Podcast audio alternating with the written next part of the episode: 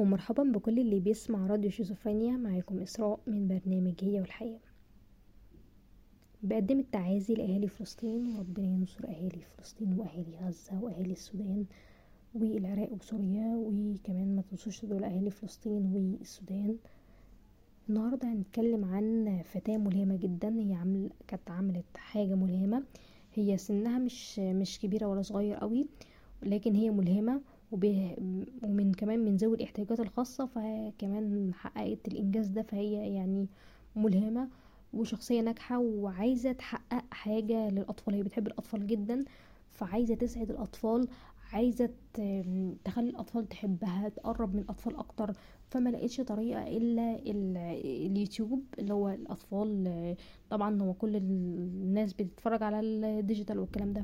فقالت بما إن الأطفال بيتفرجوا على اليوتيوب وعندهم تابات ولابات والحاجات دي يعني، فنعمل قناة محتوى تعليمي ثقافي بيعرض أناشيد تعليمية وأغاني ترفيهية وبرامج ثقافية. فايه المانع نعمل ده في قناة اسمها قناة توتي كيدز. اللي بتقدمها هي بطلة قصة النهاردة اللي هي رنا احمد سعيد، فتاة يمنية كفيفة حققت الكثير من النجاحات من محافظة عدن في اليمن. عمرها الآن 31 سنة. أبهرت الجميع بمحتواها المخصص للأطفال. هي بتحب الأطفال جدا،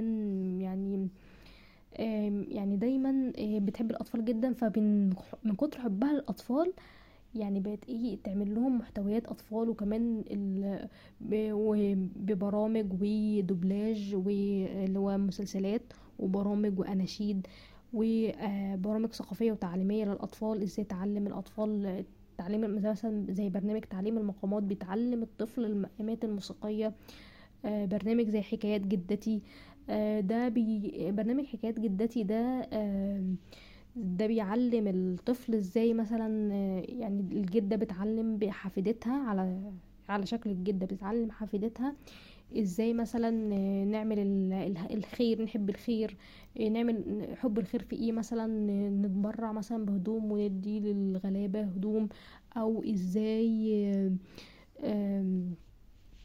ازاي نحب الناس، ازاي مثلا نصل الرحم، صلة الرحم. وبتجيب مثلا الجدة بتفهم البنت الصغيرة ازاي تصل الرحم، زي برنامج صحتك تهمنا، ازاي الاطفال يحبوا صحتهم ويحافظوا على صحتهم.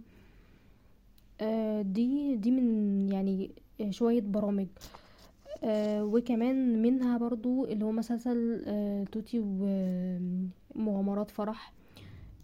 بس مغامرات فرح ده يعني هي ده مخطط لقناة توتي كيدز من البطلة بتاعتنا النهاردة هي رنا احمد. رنا أحمد دي تتحدى إعاقتها وتصبح نجمة يوتيوب ناجحة من خلال تقديمها محتوى خاص بالأطفال بيتضمن أناشيد وأغاني وبرامج ثقافية تعليمية. طبعا بدأت رنا على اليوتيوب في 2019، وفي وقتها جذب أكثر من 500 مشترك لقناتها، واللي بتقدم فيها محتوى متنوع مفيد للأطفال مثل الأناشيد التعليمية والأغاني الترفيهية والبرامج الثقافية. قناة رنا متميزة عن قنوات الأطفال التانية. يعني مثلا لما نقول مثلا قنوات توتي كيدز للأطفال ونقارنها بقناة مرح تي في أو اسرتنا تي في، هتلاقي اسرتنا تي في ومرح تي في وقناة أدم ومشمش هم الثلاثة دول بيعرضوا أغاني، ولكن قناة توتي كيدز هي اللي مختلفة شوية من حيث ان هي بتعرض أناشيد مع الأناشيد التعليمية، بتعرض أغاني، الأناشيد التعليمية، بتعرض البرامج الثقافية، وجانب الأفلام للأطفال، فيلم تعليمي أو فيلم ثقافي للأطفال. فده اللي بيخلي قناتها تتفوق نسبة المشاهدات تزيد عند القناة توتي كيدز. وكمان متنوعة ونسبة أفكارها متنوعة، بحيث ان هي عملت طفرة للأطفال. يعني المتعود المحتوى، احنا متعودين على محتوى الأطفال اللي هو زي طيور الجنه وكراميش بيعرضوا أغاني بس، ممكن يعرضوا سكتشين أو 3 يعني بس، هو لكن الأغلب أغاني. لكن المتميز في قناة رنا اللي هي بطلة قصتنا ان هي بتعمل محتوى، بتقدم برامج وبتقدم يعني ده في اليوتيوب، ده نادرا نلاقي برامج على اليوتيوب، يعني بتقدم برامج وبتقدم افلام وسكتشات، يعني المسلسلات بتقدم مسلسلات اكتر والبرامج والاناشيد، لكن تكون كل محتوى الاطفال دايما بيكون اغاني، فده اللي خلى القناه رنا تكون متميزه.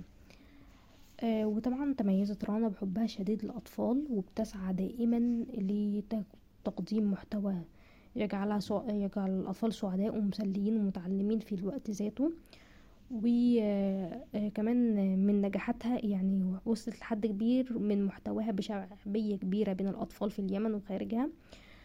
وبرغم كده هي رنا واجهت التحديات بسبب إعاقتها، وكمان طبعا هي لم تستسلم أبدا ومستمرة طبعا في إنتاج محتوى رائع للأطفال، وده خلاها مصدر إلهام للكثير من الأطفال.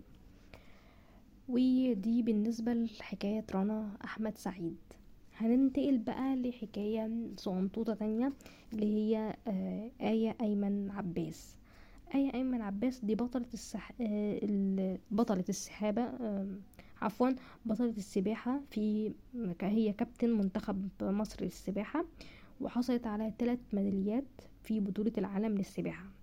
وهي صغيرة كان عندها عيب خلقي في العمود الفقري، ودخلت العمليات وحصل طبعا خطأ طبي جوه العملية، وده خلى عندها شلل نصفي وبقت قاعدة على كرسي متحرك.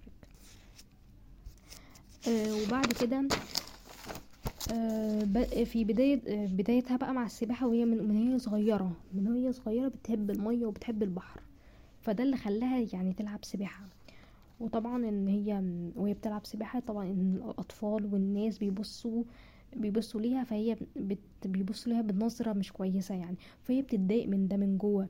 لما كبرت شويه بقى كانت بتتضايق برضو، يعني وهي صغيره ما كانتش عارفه، اما كبرت بقت بتتضايق، بتقول ايه ده هم ليه بيبصوا لي كده ومش عارفه ايه، فبقيت يعني بقت ايه متضايقه من كده، متضايقه ان هي حد مش عادي وكده، فايه ان هي قاعده على كرسي متحرك ومن ذوي الاحتياجات الخاصه وكده، فهي متضايقه. فهي فكرت ان هي تعمل طفره او تنجح في مجال معين، وهي الحقيقة من ذوي الاحتياجات الخاصة، هي من ذوي الاحتياجات الخاصة، لكن هي بطلة سباحة البرميمية، عفوا بطلة السباحة.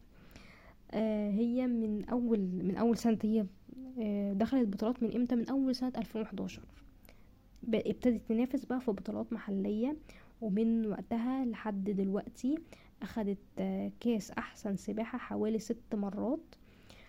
وكانت دايما بتقول مامتها هي اللي كانت دعمها الوحيد، هو مامتها هي اللي كانت دعمها، وقعدت لدرجة ان هي قعدت من شغلها علشان تبقى مع بنتها، وكانت بتسافر معاها دايما، ما فرقتهاش لحظة ولا سابتها لحظة. وهي كانت بتقول جملة كده، لولا امي ما كنتش هبقى موجودة.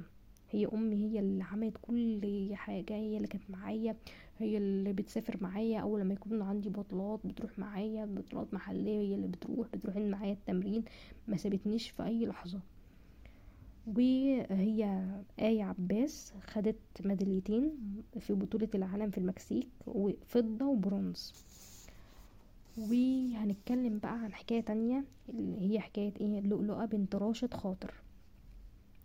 لؤلؤة دي هي حاصلة على الماجستير في العلوم، وطبعا حاصلة على الماجستير تاني في آداب السياسة العامة، واهتماماتها البحثية هو الإسلام والحداثة والسياسات العامة.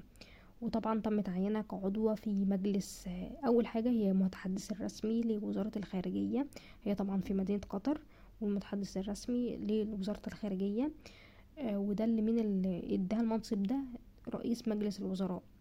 وتم تعيينها كعضوة في مجلس إدارة المدينة الإعلامية، وهي مديرة تنفيذية لمنتدى الدوحة، ونائب لرئيس مجلس إدارة صندوق قطر للتنمية، وعضو في مجلس أمناء كلية الدراسات الإسلامية في جامعة حمد ابن خليفة، وعضو مجلس أمن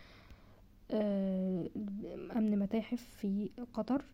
وكمان هي كتبت كتابين، الكتاب الأول صنع صنع السياسة في دولة تحويلية لحالة قطر. وكتبت كتاب تاني برضو مخرجات التعليم واحتياجات سوق العمل، هي دراسة حول مشكلات سوق العمل في دول مجلس التعاون وسبل التعامل معاها. ودي كانت قصة لؤلؤة بنت راشد خاطر، وأسفة لو طولت عليكم. وخلصت حلقتنا، كانت معكم إسراء من برنامج هي والحياة.